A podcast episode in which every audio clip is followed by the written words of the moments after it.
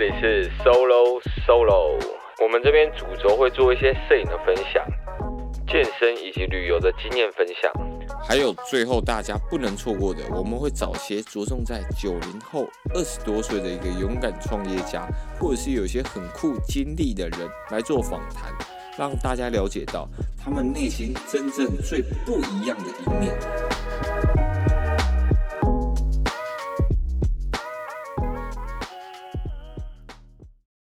有有有，早上各位，我是 Solo 大安哥。今天和大家讲讲疫情上面，我相信大家还是被困在家里一段时间。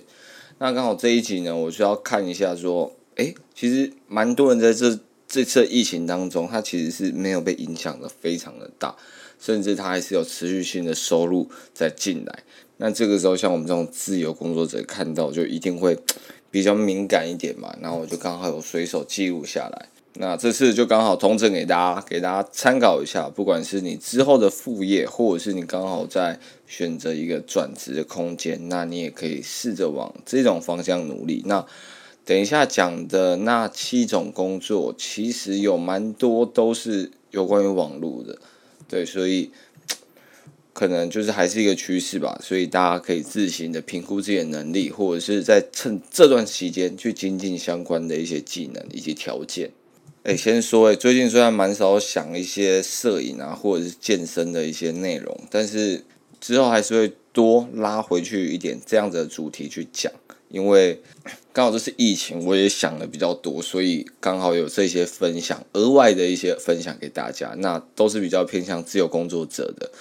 还有在跟一些身边的人访问的一些内容，应该也会多一点点。因为身边大部分人都开始有了时间，那可以远距离的一个访问，那刚好有一些之前我觉得他们很忙很难敲到的，那最近都开始敲到了，不管是摄影或者健身，其实都有一些来头，我觉得很赞，就是感觉他们故事都很精彩啊，然后就可以让大家去了解一些更不一样的一些生活背景，还有一些思维逻辑这样。那我自己的话呢，在 IG 上跟呃，YouTube 上也会多发一些东西，因为真的有多很多时间可以做这些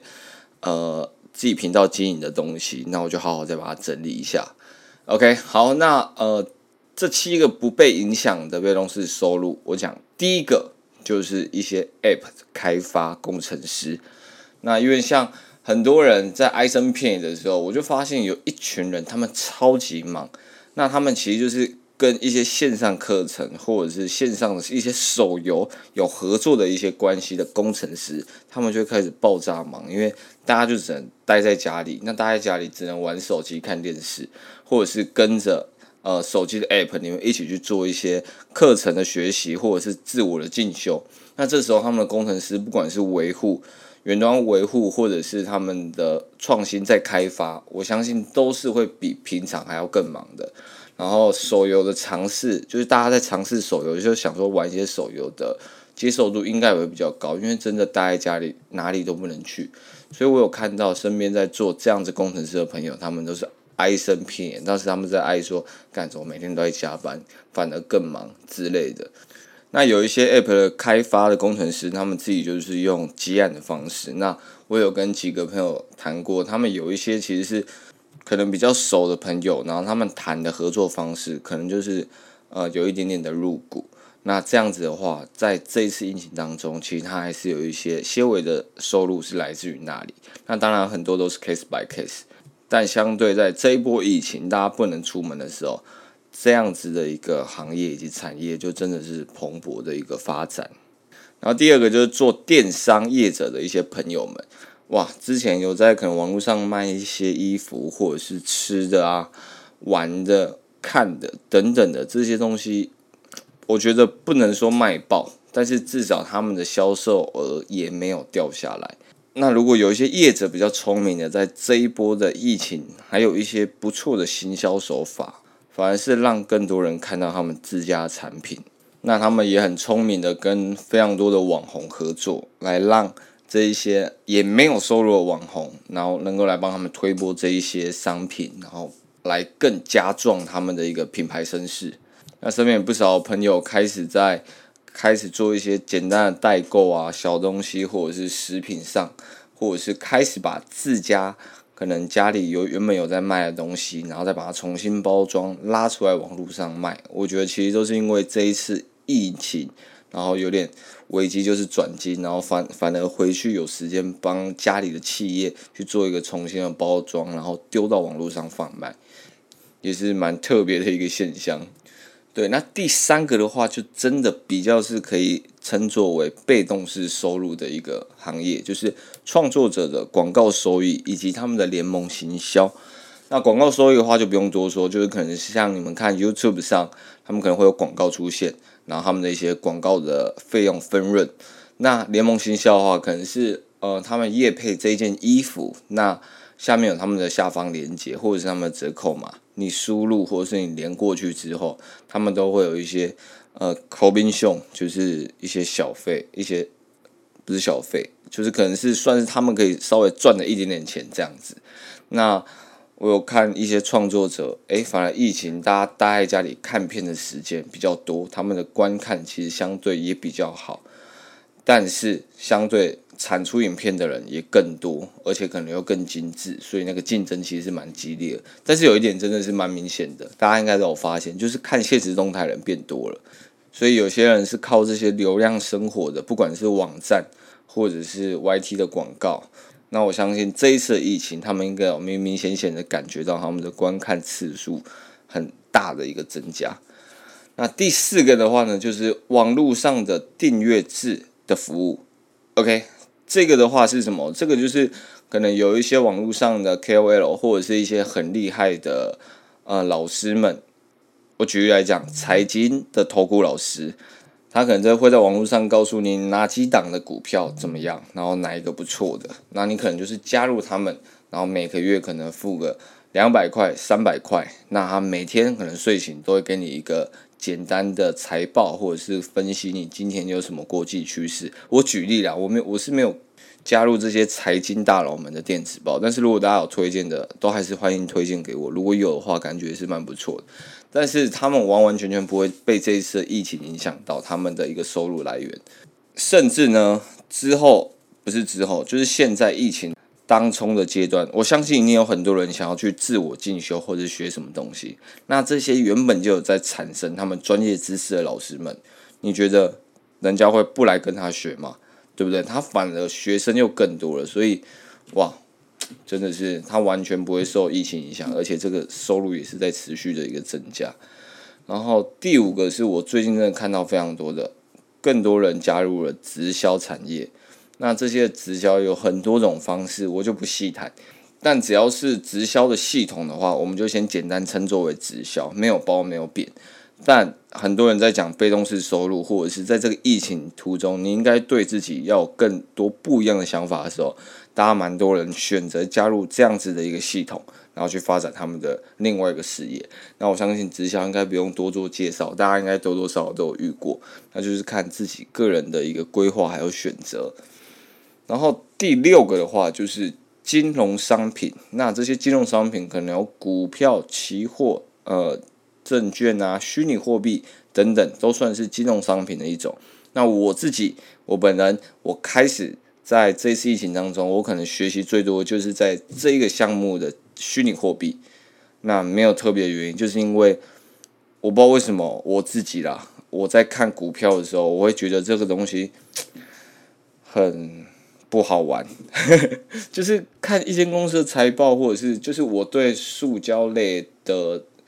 电子业的等等的，我要去了解他们公司的价值，我可能真的比较没有办法提起劲。我有很努力想要去试过，但是我发现现阶段的我可能还没办法。但是当时看到虚拟货币的时候，一开始其实我还是觉得有点懵懵懂懂，但是你知道，就是最近大家开始真的有点活络起来。而且前阵子又超级暴涨一波，我想说，到底是为什么？好像在那边的人都输赢这么大，我就觉得，干，那是赌博吗？然后就有一句话叫什么“币圈一天，人间一年”，然后还有人说是“人间十年”，所以他们一天的涨幅是无止境的。像台股，可能一天十趴就会有一个涨停或者是跌停的效果，但是。虚拟货币就没有，因为它是二十四小时都一直在进行当中的。那它也不会说呃涨到三十趴或者是四十趴它就卡住，不会，它就一直冲。所以有一些呃成长了一百趴或者成长一千趴的币都是有的，但是那些都是比较小的币。那我们当然不会推荐大家去买这种高风险的东西。那我会接触虚拟货币呢，其实也是因为前阵子去看那些 NFT 项目。这到底是什么东西？为什么有些人可以用这些去拍影片，甚至是筹到资金去拍电影？我就觉得很有兴趣，然后越看越多，想说要了解区块链的世界，我应该先投资个虚拟货币吧。然后一投资个可能多一点钱之后，一去不复返，就一直在看，你知道吗？然后身边就刚好又有一些，哎，我们呃 Peter Face 有一个教练很厉害，他也是一个很喜欢看这些财经啊，呃，金融类型的一个。健美先生，对，所以非常酷，然后就会呃听到他说的一些很多技术线的一些分析啊，然后还有一些健身朋友们的一些交流，我就觉得说，哎，干这个疫情其实学到最多是在虚拟货币上，那现在这样子赔赔赚赚的，其实我觉得都是一种收获，因为在之后如果开始有稳定的收入进来的时候，你更可以知道金钱怎么样去分配，那这是我在这个疫情当中。花最多时间在研究的一个投资项目。好，那再来是最后一个，最后一个的话也不能说它完全没有被受影响，它可能多多少少，但是冲击一定没有像呃健身产业或者其他产业这么的惨。就是房东，对，诶，其实我觉得房东这个职业其实是还蛮强势的，因为在于他会遇到的问题，其他产业一定会遇到。但是他不会遇到问题，其他产业不一定不会遇到。简单来讲的话呢，就是疫情发生了嘛，每一个行业几乎都有被冲击到。但是房东这个行业，它被影响的就没有到这么大，可能有，但是相对比较少一点。但是它的收入还是持续性的在。我我知道，其实还是有蛮多人说房东的一些这个职业的一些缺点，还有他们要顾忌的事情，真的也是很辛苦。只是。我要说的是，如果真的这么多的弊大于利的话，那我相信不会有这么多的房东。好了，讲了那么多，其实也不知道去讨论说这些职业的好跟坏，只是要刚好分享这些最近在身边看到的一些不同职业会有不同在这一次疫情的一些应变措施，还有一些不同的被动收入来源。好，那我如果还有漏讲什么的话，或者是。嗯，你们觉得你们其实也是还不错的一些疫情的被动式收入的职业的话，哎，欢迎私讯我。如果是我真的没有看过，然后或者是漏掉的，然后也是合法的情况下，我就一定把它 po 出来，告诉大家说还有这种东西。对，好了，哎，大家疫情加油，再撑一下，好不好？虽然不能运动，我知道很痛苦，而且我真的觉得在家会有点快要忧郁忧郁的感觉，干，很烦。啊，诶，希望大家好好的照顾身边的人，就算他们没有出去，就算他们没有很累，但是他们心理状况还是很需要被在乎，还是有需要被呵护的。然后还有，如果你身边有一些你想要听到他的一些访谈还有故事的人，你也可以把他连接丢给我，然后我去看一下我有没有机会可以跟他们联络到，然后去做一些呃不错的分享以及访问这样子。OK，那就大概先这样，晚安各位，拜。如果喜欢这集的分享，都欢迎到 Apple Podcast 上帮我们留言以及五颗星评价。你的一个留言是我们无偿做分享的一大动力，也希望能在你漫长道路上陪你一起 solo 了一段爽。